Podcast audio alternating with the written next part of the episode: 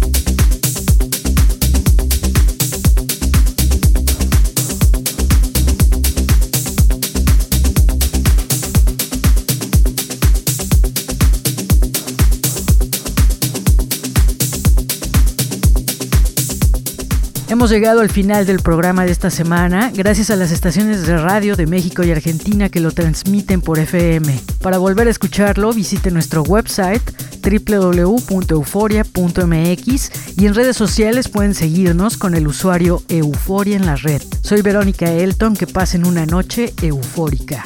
Chao. Euforia. Música electrónica Euforia. y sus fusiones contemporáneas. Euforia. Punto MX. El nostálgico sonido del futuro. Euforia. Euforia.